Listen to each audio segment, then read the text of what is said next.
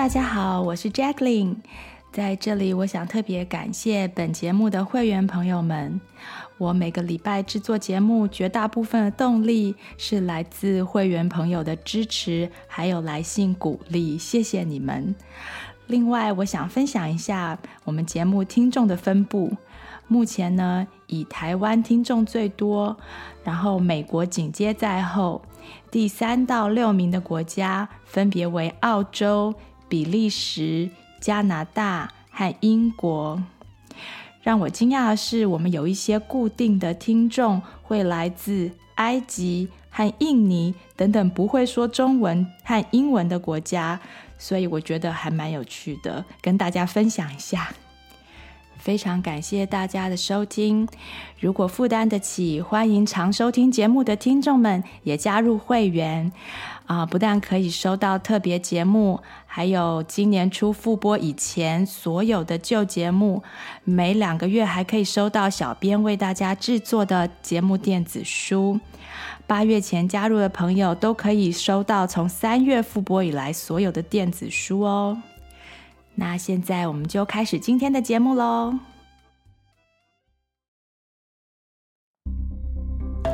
Hello，大家好。欢迎收听矽谷太太 Jacqueline 充电时光，我是 Jacqueline。今天终于要跟大家来谈谈很多人关心的体重问题。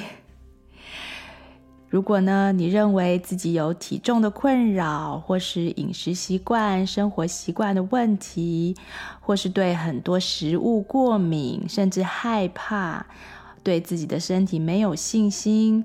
都可以透过思考、探索自我，面对自己的恐惧，修复过去的创伤，让自己走出体重、身材、饮食习惯不当、营养失衡等等的恶性循环，然后永远不受体重困扰。永远是重点，所以可能有人会想要知道。可不可以用催眠减肥呢？这当然是可以的，但是呢，有点像是嗯，用减肥药。催眠只是一种比较安全的减肥药。很多人成功一次之后，啊、呃，有事情触发还是会复胖。我来跟大家讲一个例子。我曾经有一个个案，在这边先称她为 K 小姐。他就曾经用催眠减肥，在来找我之前，那很多年以前，那当时是成功的。但是当他来找我的时候呢，他已经复胖了，还是相当胖的那种胖。那他就跟我说，呃，他自己正在经历人生最低潮的时期，那时候他正在跟前夫打一场。还蛮艰困的离婚官司，前夫把他婚前买的房子变卖，啊，把钱全部都拿拿走了。离婚的时候，两个孩子，前夫只要老大的监护权，他不要小儿子的。然后他才发现，前夫曾经对小儿子肢体施暴过。那刚开始他来找我的时候，是来找我教他小儿子弹钢琴的。后来呢，这个妈妈却变成我的个案。她说，她每次要上法庭之前就会焦虑，严重到不能吃、不能睡。那我们就用催眠帮她心情稳定，让她能够嗯很平安的感觉上法庭，面对这些这个曾经对自己语言暴力、对儿子肢体暴力的前夫。后来呢，慢慢当她的状况都比较好一点了。他就问到减肥的事情，我才知道他以前使用过催眠减肥，那时候减得很快，曾经成功过。但是多年以来经历了这个这段充满挫折的婚姻，啊、他的体重又悄悄的、呃、都长回来了。大家应该觉得很奇怪，怎么不吃不睡就是焦虑，还会长胖？经过很多年的思考呢，我渐渐发现，影响一个人的体重、体型和体态的因素是非常复杂的。如果只是改变其中一个因素、一两个因素，像是这位 K 小姐，据她所说，她多年前用催眠让自己戒掉当时上瘾的甜食。她说：“哦，催眠之后就，她就真的觉得吃冰淇淋很恶心，他不想吃了。而且当时瘦下来以后，很多生活习惯就自然。”因为不同的体型而有所改变，所以他觉得那时候减得毫不费力，所以他想要再试试看，呃，再用催眠减肥，就好像你曾经吃过减肥药，诶，那时候减得很快，那后来经过几年之后慢慢复胖回来，你你又想要再回去再用同样的方式减肥，但是让他肥胖的因素不只是一个甜品。在我跟他讨论的过程当中，我发现他还有对自我价值的扭曲。他说，前夫最常对他说的一句话就是：“你怎么这么笨？”所以多年来，他只要事情没有做好，事情不顺，他前夫会跟他这样说。那当他后来他们啊、呃、比较没有住在一起的时候，他发生不顺的事情，他也会同样对自己这样说。那大家要知道，当心理失衡的时候，身体会想尽办法来帮我们。身体不是收到你这些身心理失衡的讯息，它就坐在那边什么都不动。它不是一个机器，它是它是一个 intellect，它是一个智慧的存在。所以，那身体想要帮我们，它能够做什么？身体能够做的事情其实不多。通常他们的反应就是，要么就是增加细胞，要么就是减少细胞。所以通常就是这两种反应。那增加细胞的话，就容易有增加太多的时候，就会有组织增生的问题，或甚至变成肿瘤。那减少细胞的时候是怎么样？身体减少细胞的方式就是调动各式各样的细菌来吃这里吃那里，就是让你的。细胞被吃掉，那就会发炎。那这两种反应呢？当他觉得自己很笨的时候，他他的身体是怎么帮他的呢？等等一下，我们还会再回来多说一下。所以体重控制就有点像是我们上次说的薛西弗斯推大石头上山，每天推上去，第二天又掉下来，又要重新推。所以我们。并不是想要帮自己一次一次的推着大石头上山，因为推上去了也只是暂时成功。我们体重控制是要帮自己破除诅咒，然后潇洒的离开这一座减肥的山。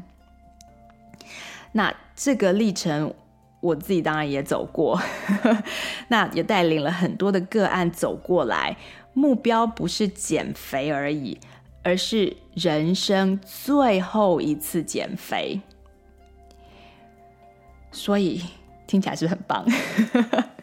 不是只是吃个药。所以你也想，如果你也想要离开你，如果你如果你现在正在这座山脚下，然后你也想要离开这座山，所以你就可以把今天的节目当做是解除魔咒之旅的第一站。对很多人来说，可能是第一站。那对某些已经做过好多次减肥人来说，这可能是其中非常重要的一站。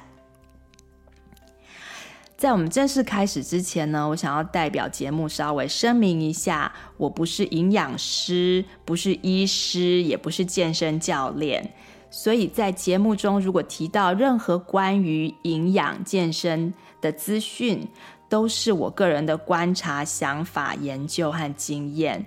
不是专业的建议，所以当你尝试想要尝试改变生活形态的时候，要清楚的知道，不管你要做什么样子的变动，都是你自己有意识的决定。你可能需要呃做一些正反多方相关的研究、阅读，也可能需要找专业人士咨询或是帮忙。虽然呢，很多的所谓的专家，他们也不一定懂你的身体，你还是要回头靠自己观察和体验。但是千万不要因为这个节目，或是任何节目，或是任何文章提到某些方法对某些人有效，你就贸然改变自己的生活形态或是饮食方式。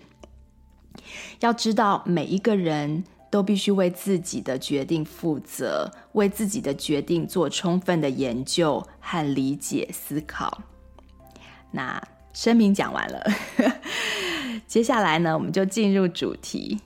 既然我也为减肥伤过脑筋，那这方面我自然就做了很多的研究和阅读。我不是只是叫你们自己要研究而已，我当然也是这样做。那其中呢，最主要能够贡献给大家的呢，还是正确有效的减肥心态和信念。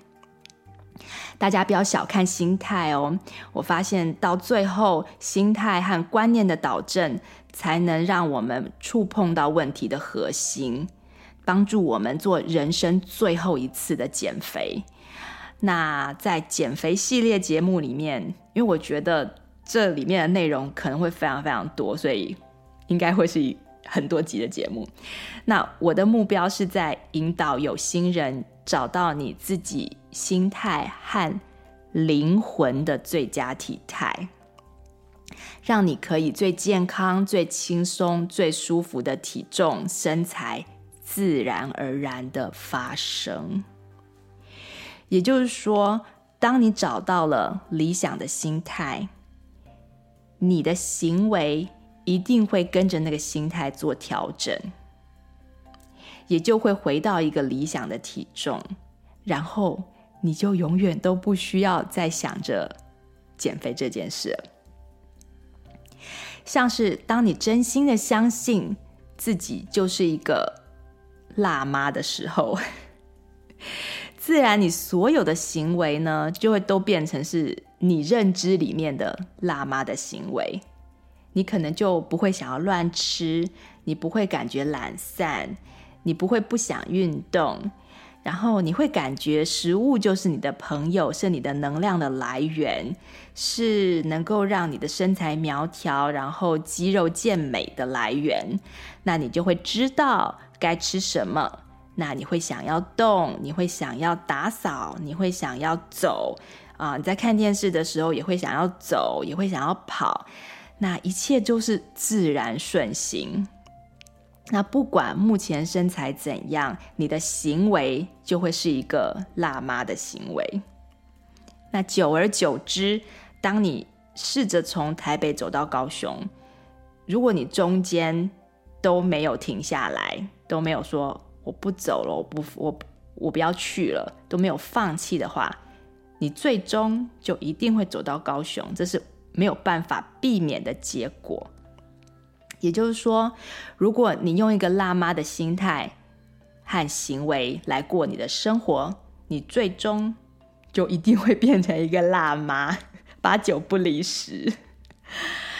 那举一个反例，大家可能都看过厌食症的人，他们可能是真心的相信自己太胖，认为自己胖就会得得得得得有很多。负面的东西出来，等一下会说。那他们就认为食物是敌人，所以整个身体都在和敌人抗争，就是在和这个食物抗争，不要去吃它们。因为你是敌人，你怎么会想要把它放在你身体里面，或是放到跟你接近的地方嘛？所以就是变成不吃东西。所以，即使这类的人，即使已经骨瘦如柴了，常常都还是没有办法被说服。很多人因此失去生命。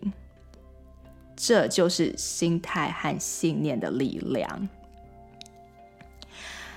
那讲到相信呢，我让我碎碎念一下，人会常常把相信用在错误的地方。相信这两个字，相信这个行为，用在错误的地方。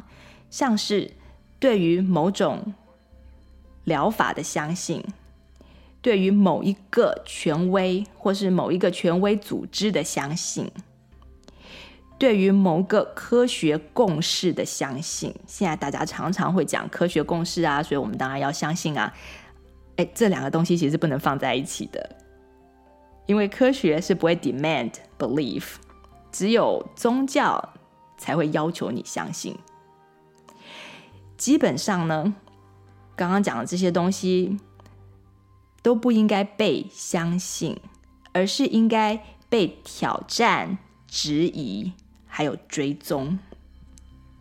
像是一个热门的减肥法，它可能在可以在短时间内让很多人瘦很多，但是我们对它的态度、心态仍然是挑战、质疑与追踪。嗯以后我们有机会再聊什么事情是真正需要被相信的。那请大家记得，即使是科学，也是不需要被相信的，更不需要被追随。所以在很多我们在以前科学的课本里面念到的东西，其实到现在都是错的。尤其是医学，很多医生在他们好多好多好多年前在学校学的东西。经过了这么多年，再看回去，很多都是不对的。他们都要一直的 update，一直调整。所以，是不是当他们说出一件事情，好像斩钉截铁说的时候，即使他们好像是斩钉截铁说，我们的心里的心态都不能用把“相信”这两个字就放上去，就啊，好了，我相信你，我就这么做。而是，哎，真的吗？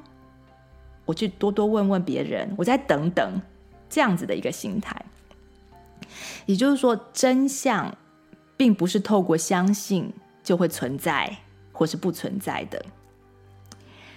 相信的力量，the power of belief，要用在对的地方。就像很多人会说：“哦，安慰剂就是相信啊。”其实，安慰剂 （placebo effect） 这个效果，并不需要透过相信产生。很多人相信了，仍旧得不到他相信能够得到的治疗效果。有很多人怀疑了，可是他进到这个啊、clinical trial 里头，他却还是得到结果了，连头发都能长出来。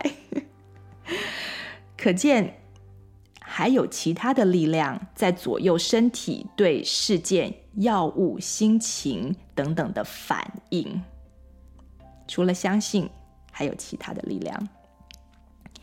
好，这并不是说心态瘦了，就是你的 attitude，你的心理状态瘦了，你的灵魂瘦了，你就不会再胖。因为人生很长，偶尔都会有失衡的时候，理想体重上下的平衡，偶尔还是需要的。像是过年过节会吃比较多啊、去坐邮轮旅游会比较少运动，或是怀孕生孩子，身形体态都会改变等等。所以我这边讲的最后一次人生最后一次的减肥，是当你成功了之后，你这次走过这个旅程，破除魔咒的旅程之后。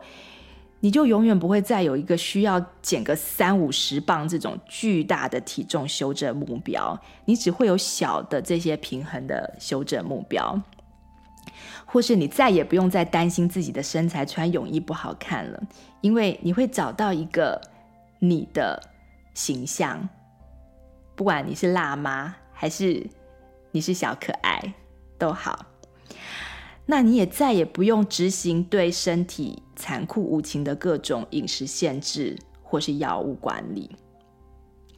除了找到平衡，经过观念的修正，某些对自己身材不满意的朋友，也能够透过这一个旅程和自己的身体和好，和身材和好，和所有对你有营养、对你有帮助的食物。和好，找到心中的平安和健康的身体，这就是我们的目标。那这是一场有点长的破除诅咒之旅，跟我们过去很多的后设节目一样啊、呃，你不用很用力的听，也不用做笔记。虽然很多概念对一些人来说可能是新的。或是第一次听到，哎，这些说法被放在一起。但我想邀请你轻松的听我说故事，准备看着关于你你过去体重、身体、身材的种种诅咒，一个一个被解开，让体重的枷锁从你身上被去除。好，我们今天谈减肥这个话题里面的很多的面向，像是怎么判断自己需不需要减肥，正向的解读你的 BMI，还有健康的五大梁柱是什么，怎么看减肥药，还有手术，怎么跟自己身材和好。总之呢，哦，并不是说这一集就全部能讲到，只是说这是呃我可能会 cover 的一些面向。那希望给你一个不败的心理基础。那在这个基础之上，每一个人的破除魔咒之旅都会有点不一样。你或许会领悟到关于体重的平衡和健康的管理，你自己真正需要帮忙的地方在哪里？那让你能够在这趟旅程里面更有方向。那如果今天说不完，我可能会分个几集这样子。首先，第一题，我们先来想一想，啊、我们自己的身体到底需不需要减肥？这到底是不是一件事儿？我们都知道，很多常常在喊着减肥的朋友，其实不需要减肥，因为他们并不胖，也没有任何疾病需要体重管理。基本上，我们都知道，体重也不是导致绝大多数疾病，尤其是慢性病的主要原因。大多数看似体重引起的疾病呢，其实都是身体机能在啊、各方面都已经出问题了。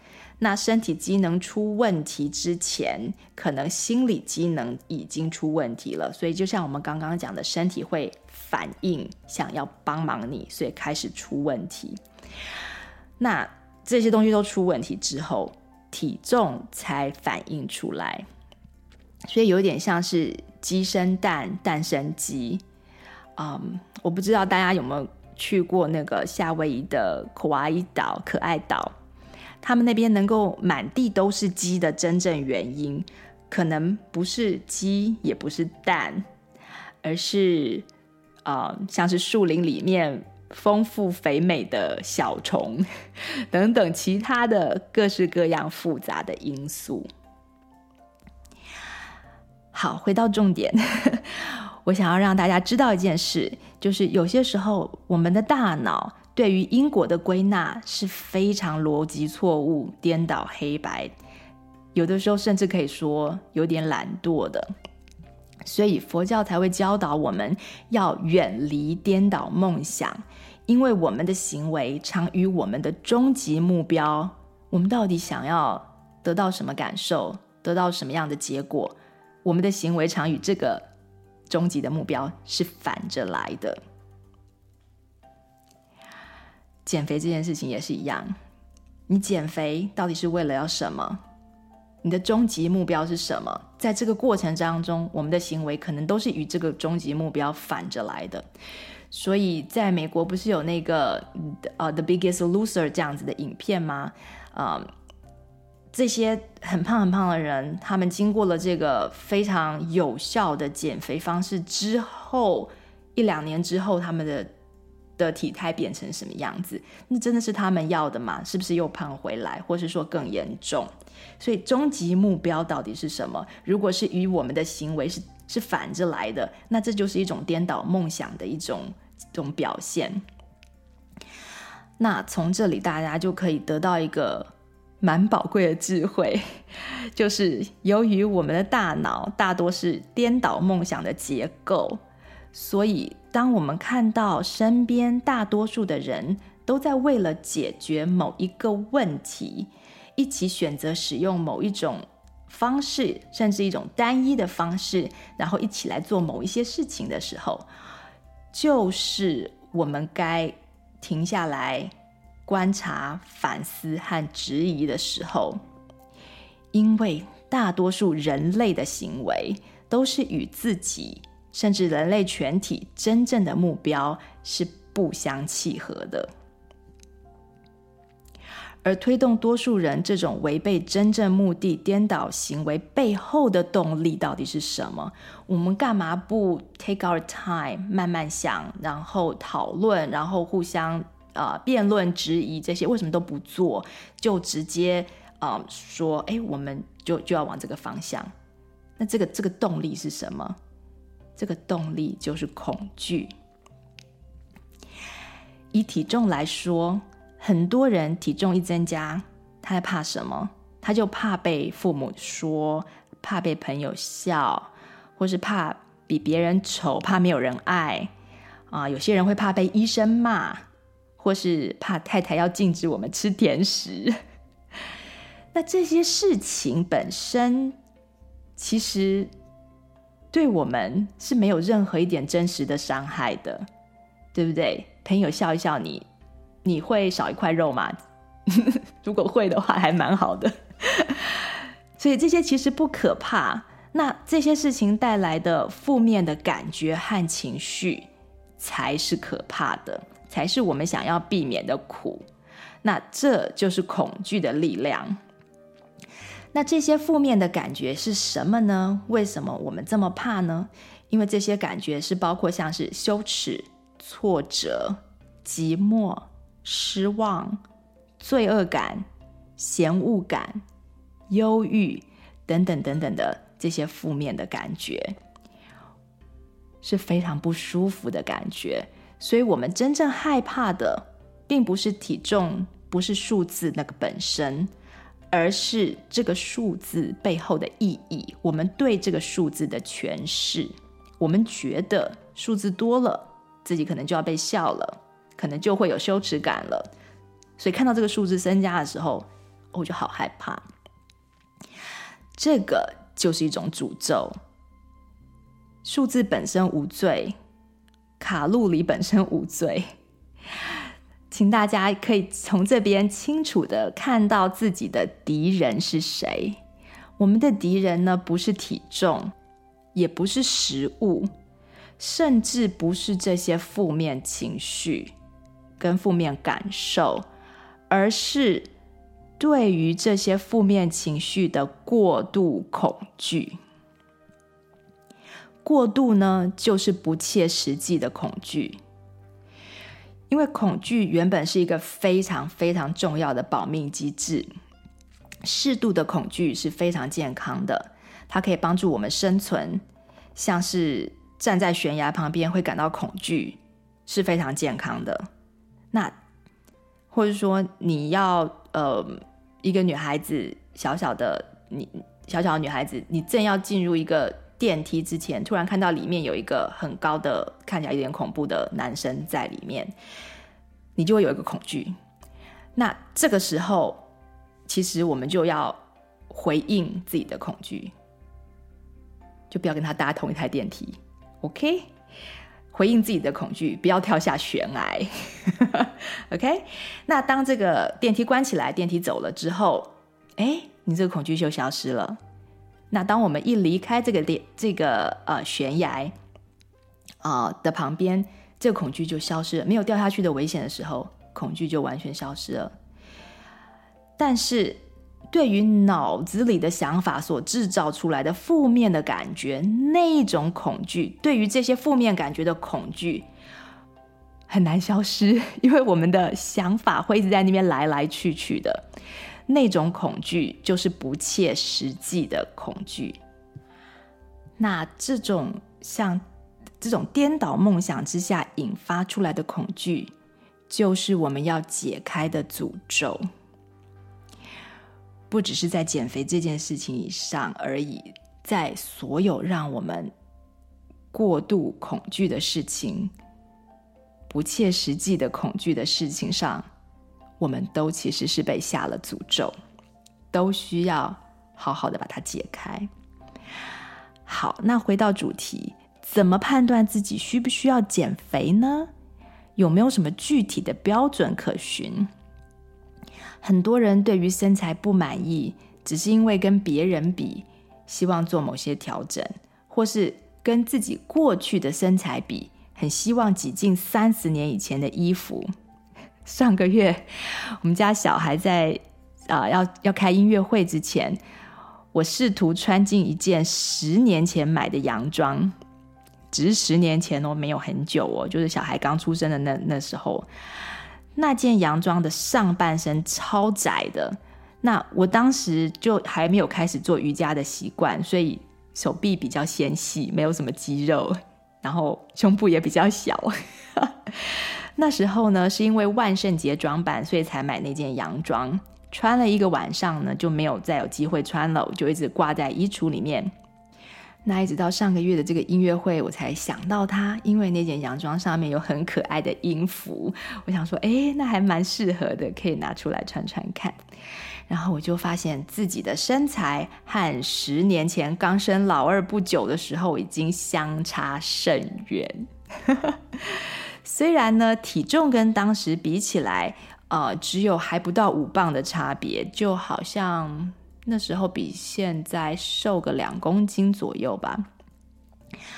然后我就发现自己穿不进去的时候呢，有点惊讶，因为我一直觉得，就其他的衣服都还好啊，都都没有变，这十年都没有变，怎么会就这一件衣服穿不下？那是因为体型是不一样了，所以我就很快的接受自己身形已经改变的事实，马上把那件可爱的洋装送给女儿。所以很多人会跟我说，想减肥的理由是想要塞进大学时期的衣服啊，我觉得大家可能对人的身体变化有一种严重的误解。认为相同的体重就应该穿得下一样的衣服，但我们都知道，两个身形不同而体重相同的人，适合的衣服是绝对不会一样的。同样的道理，五年前、十年前的自己跟今天，通常是两个身材不同的人，会适合不同的衣服，是很自然的事情。在这里，我不是要卖衣服，而是给大家置装的好理由。那之前节目里面我们有提过，我们的身体每七年几乎所有的细胞都会更新一遍，每过几年就是一个全新的身体，形状怎么可能没有改变呢？随着我们的饮食习惯、运动习惯、作息习惯等生活方式的改变。即使只是微调而已，你的肌肉、脂肪的比例、身材也都一定会改变。穿不下多年前买的旧衣服，并不是减肥的好理由。即使减了肥，身材也不一定会回到当时候的形状。但是如果穿不下年初才刚买的新衣服，可能就要注意一下，就是诶，为什么自己的作息啊、呃、会在这么短的时间之内？有体重或是身材上的改变，是不是受到一些生命中重大事件的影响？嗯，像是怀孕啊、生小孩啊、搬家呀、呃、结婚啊、换工作啊，呃，或是呃家里有什么重大的事情，都有可能影响到我们身体的形状，因为身体会非常啊、敏感的。反映我们的心理状态，而身材是身体健康的讯号，并不是嗯，可能某些疾病的原因，不是，它不是原因。所以生病不是减肥的理由，想穿进以前的牛仔裤也不是。那有没有什么具体的标准告诉我们自己，嗯，该注意体重呢？在我讲数字之前呢，我想先告诉大家。答案是没有一个具体的标准，因为每个人的基因都不一样。你的最佳体重跟所有和你同身高、同性别、同年龄的人都不会一样，因为每一个人的活动力、活动量不一样，器官的大小和数量也不一样。曾经我可能跟大家讲过，认识一个呃有四个肾脏的人，所以。大家的器官功能也都不会一样，那当然最佳体重也就不一样。而每一个人连灵魂的样子也不一样，有些灵魂它就是胖胖的，那身体一瘦，就和灵魂的自我感觉是相反的。用力的瘦下来呢，灵魂就会觉得好像你穿了紧身衣一样的不自在。所以你瘦下来之后，很快又会哎复胖到原本的这个样子。那为什么灵魂会胖胖的呢？因为有些时候，大部分都是因为这个原因，因为我们在生活中遇到很多的事情，让我们觉得没有力量，有无力感。我这个也没办法改变，我这个也没办法控制。无力感很强的时候，你的灵魂就会想要把自己好像一只。那叫什么 puff fish 一样，就想要把自己变大。那灵魂变大变胖之后，感觉好像比较安全。之后，你身体也会想要跟着变胖。那这一点大家可以去细细体会。所谓的三十岁之前的面相是父母亲的影响，之后呢，就是自己的行为、想法和灵魂的样子。那面相是如此，体型也是这样。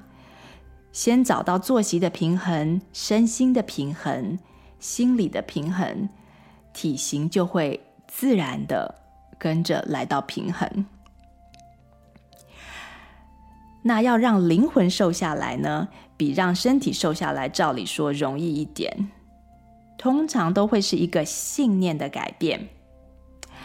那灵魂瘦下来以后呢，身体自然也会跟上。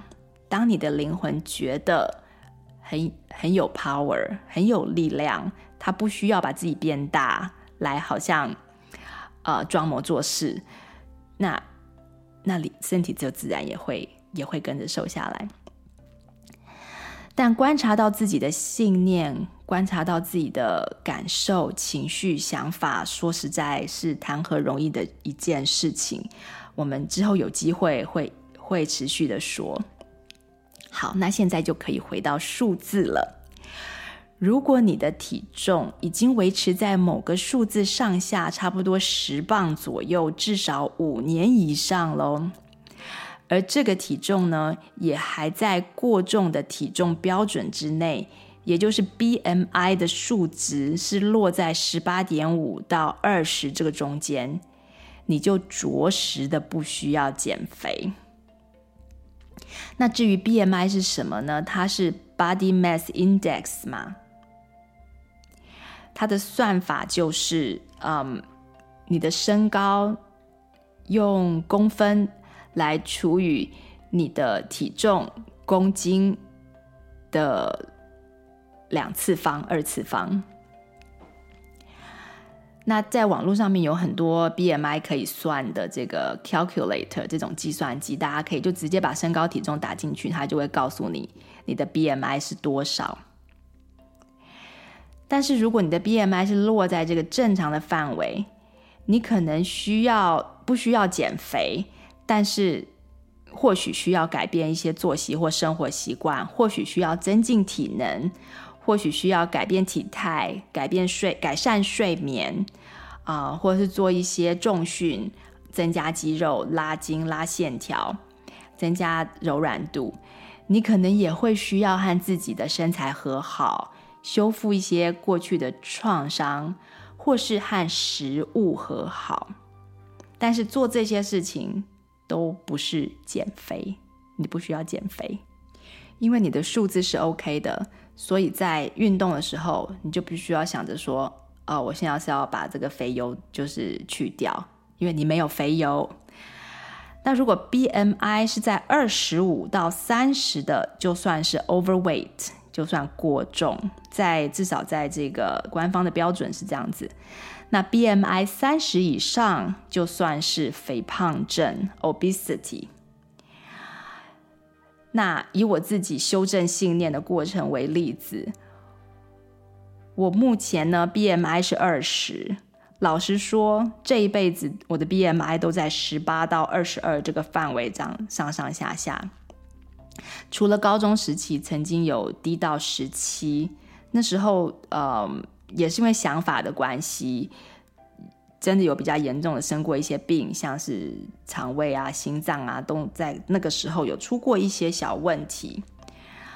嗯，然后我身高是一百六十六，健康的范围基本上是从五十二公斤到六十八公斤都算是健康范围。因为每一个人在这个身高上面，你可能有不同的骨架的大小啊、不同的呃肌肉比例，跟我刚刚讲的很多基因等等的问题，所以这个范围里面其实都是 OK 的。但是多年以来呢，我只要数字一往六十推，我就会很紧张；数字一往五十走，我就会很高兴。这是一种非常不合逻辑、非理性的情绪波动。然后来到美国之后呢，这个标准就改为这个数字对我的影响的这个标准就改为呃，只要一往一百一十一磅，呃，一百一十磅这边跑，我就会很高兴。那如果往一百三十磅那边走，我就会很紧张。所以并没有因为单位改变就让心情比较轻松，数字对我还是有这个诅咒在，对不对？那还是非理性的。现在想起来，当这个诅咒消脱了之后。就觉得那真的是超没必要的一种情绪波动，情绪波动就是 mood swing。这个波动呢，也会影响到周围的人。如果我正在想要减个几磅，然后先生开始做甜点，那我就会有点不太不太高兴。或是说那时候小孩想要吵着买零嘴或什么的，我可能就会倾向不要买给他们。所以他们真是超冤枉的。那现在我了解了，其实。我要做的是把自己的情绪稳定好，把压力管理好。那搞清楚这个数字到底是什么意思。在这样的状况之下，我其实再怎么吃都不会超过订婚当天的一百三十多磅 那么重。那我在人生最重的时候就把自己嫁掉了，到底之后还需要再担心什么呢？所以我就这样子想，然后来帮自己慢慢的修正信念。另外呢，我发现那时候我发现自己量体重的次数也是焦虑的来源。后来我就有一阵子干脆就不量了，衣服有点紧的时候呢，我才稍微量一下，然后让自己注意一下，检视一下生活中的压力。那通常做一些一点点的调整。呃，就会回来了，不太需要节食，甚至不用增加运动量。那当然，我现在是已经找到自己天天能做的运动，这个可以有机会再说。所以第一题，当你在问自己说我需不需要减肥的时候，我们有 BMI 的标准，也有所谓健康上面的指标可以参考，就像我刚刚说的。你是不是睡得很好？你的呃身体机能好不好？那你的线条，你觉得你满不满意？你跟食物的关系是不是都很好？那呃，通常答案是，一般人都是不用减肥，在这个这这个范围之内都是不用减肥，但可能需要注意一下你的身体轻不轻松，心理轻不轻松，你的灵魂轻不轻松？你可能要减灵魂的肥。那一般人在算过之后，就会知道自己不是肥胖症，但是体重是个生活失衡的警讯。我们可以思考一下，生活作息是哪里失衡了？不管你是太重还是太轻，BMI 呢是一个蛮算是蛮客观的讯号。而即使你是在过重范围，像是 BMI 二十五到三十，都还要看你的作息跟你的健康是不是有问题。啊，不需要马上就很紧张。那如果一切都很正常，压力管理也很好，心情也不错，你的标准可能跟其他人是不一样的。别人可能三十，BMI 三十是过重，可能对你来说就是刚刚好。像是有一些人种，像呃某些原住民啊，啊、或是白人、黑人什么不一样的人，嗯。每一个健康的 BMI 指标可能也都不一样，还有你是呃你的饮食，你是活在哪一个嗯地理位置的？我知道那时候在去夏威夷的时候，曾经呃看听过他们的那个饮食，他们是吃芋头，他们就吃那个磨的，就那个叫什么 taro 芋头。芋头泥这样子。那这是一种很多人想要戒淀粉，就会觉得这是不好的食物嘛。但是其实芋头升糖是蛮慢的。那他们那边住在那边的人有很多，就吃这个芋头，他们也没有吃什么其他的东西。那他们就长得蛮壮的，可以这么说，但是都很健康，他们身体的其他的指标都一点问题都没有。那他们整个村都是长那样，而且寿命也都很好。那这就是他们灵魂的样子，根本就不需要改变，所以就放轻松。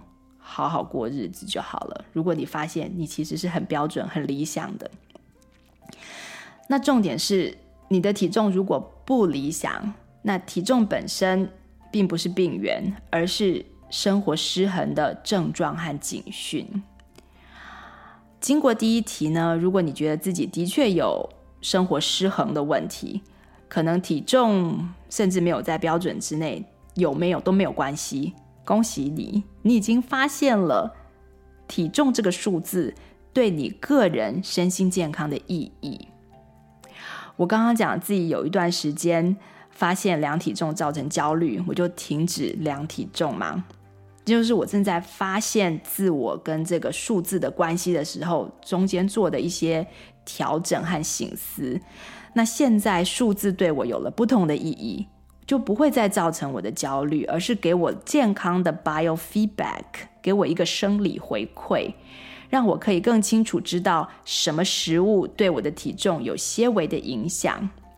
那由于我没有对任何的食物有上瘾，或是过量，或是害怕不吃等等，所以这个数字就可以马上提醒我，哎，我这个少吃一点，我我可以很很轻松的少吃，或是哎，我可能这那需要多加一点蛋白质或什么之类的，我就可以很轻松的啊、去调整，因为我没有上瘾。那这也有一点像是量血压，有些人会因为医生要帮自己量血压。然后血压就往上跑，因为他就紧张。那这个量血压的动作，对我们生理、心理健康，对有些人来说是有负面的影响的。所以你就在量血压的时候，你就要小心这件事情。可是如果呢，这个血压这量的这个动作对你是没有影响的，那么量血压就可以当做。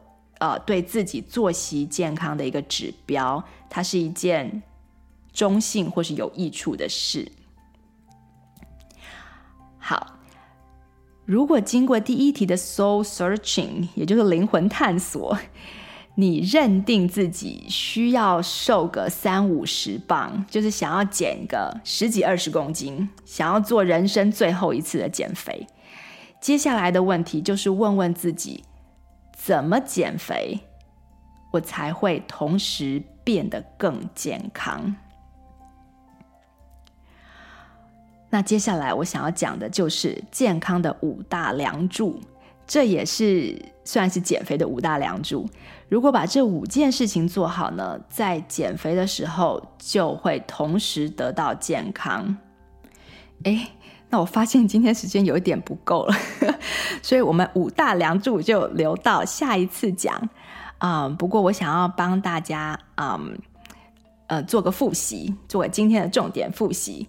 在节目一开始的时候已经说过了，这个解除魔咒的之旅会有一点漫长，但是是非常值得走的一趟旅程。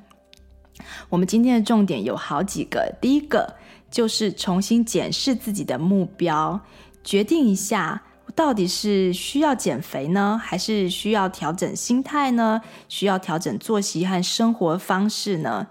是需要瘦身呢，还是需要做些什么为心灵减轻负担？就第一个就要知道说，到底减肥是不是目标，还是其实是有其他的事情需要解决？第二个是搞清楚我们的敌人不是体重，而是恐惧。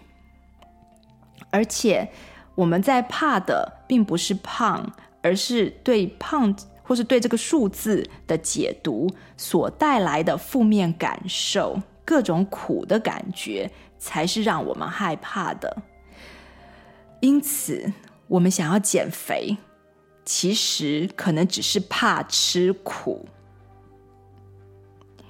第三，真的想要减肥的话，要怎么样能够同时获得健康？这个我们下次会讲，不好意思。第四，了解人脑对于因果的颠倒逻辑。那人脑这样设计，其实也是因为趋乐避苦，怕吃苦。由于很多事情、很多问题，我们要找到真正的原因是非常复杂，不是一个原因就可以完全解释的。需要调整的行为可能也很多，原因还可能跨越时空。那解解法可那就是更是一条漫长的道路，不会只是一个方便的答案。所以我们的大脑就不喜欢，不喜欢说啊。这个还要搞这么久，我们就少吃多动，或者是说吃吞个减肥药，或是你你帮我催眠一下，让我不爱吃这个东西。那或是哎呀，怎么搞得越来越热？不要，大家全部都不要开冷气。有没有？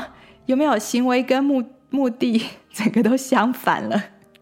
所以，当我们听到专家说某一个问题就是某一个原因造成的时候，心中一定要燃起一点好奇心，问问自己说：他是怎么知道的？他的研究方法是什么？研究的对象是谁？像是当有人跟我们说：“哦，我们太胖太重了，就是因为这个原因啦。”像是就是因为淀粉，就是因为吃太多甜的，所以只要戒了淀粉就会瘦。的确，戒淀粉一段时间，很多人都会瘦下来。但是，我们就得好奇，需要戒多久呢？有没有人戒了之后会有副作用？那有没有器官？我的器官是需要淀粉，是哪一种淀粉？然后这样子瘦了之后，我能够维持多久？复胖的人是不是会更严重？是为什么会复胖？有没有其他原因？等等。那。这些淀粉是不是有些淀粉是要制造我需要的荷尔蒙的？都是大家在要相信一件事情的时候，或是找一个罪魁祸首的时候，对某个问题想要找个罪魁祸首的时候，可以去思考的一些方式和方向。好，那今天重点就。复习到这里，也陪大家呃破除减肥魔咒到这里。下一集我们谈体重的时候，我会从健康的五大梁柱继续。希望今天能够让很多呃不断想推石头上山的薛西弗斯们啊、呃，就很辛苦在减肥的朋友，可以暂停休息一下，准备有一天我们要潇洒的离开这座减肥的山。那我们就下次再见喽，拜拜！喜欢我们节目的朋友，欢迎收听新节目的营运公告，加入支持戏骨太太 Jacqueline 做节目的行列。有任何问题或想法，或想要上节目分享个人故事，或与本节目交流做广告的朋友，也请上西谷太太 Jacqueline 充电时光的脸书页与我们联系。谢谢你今天的收听，祝你有愉快又充实的一天，我们下次再见喽。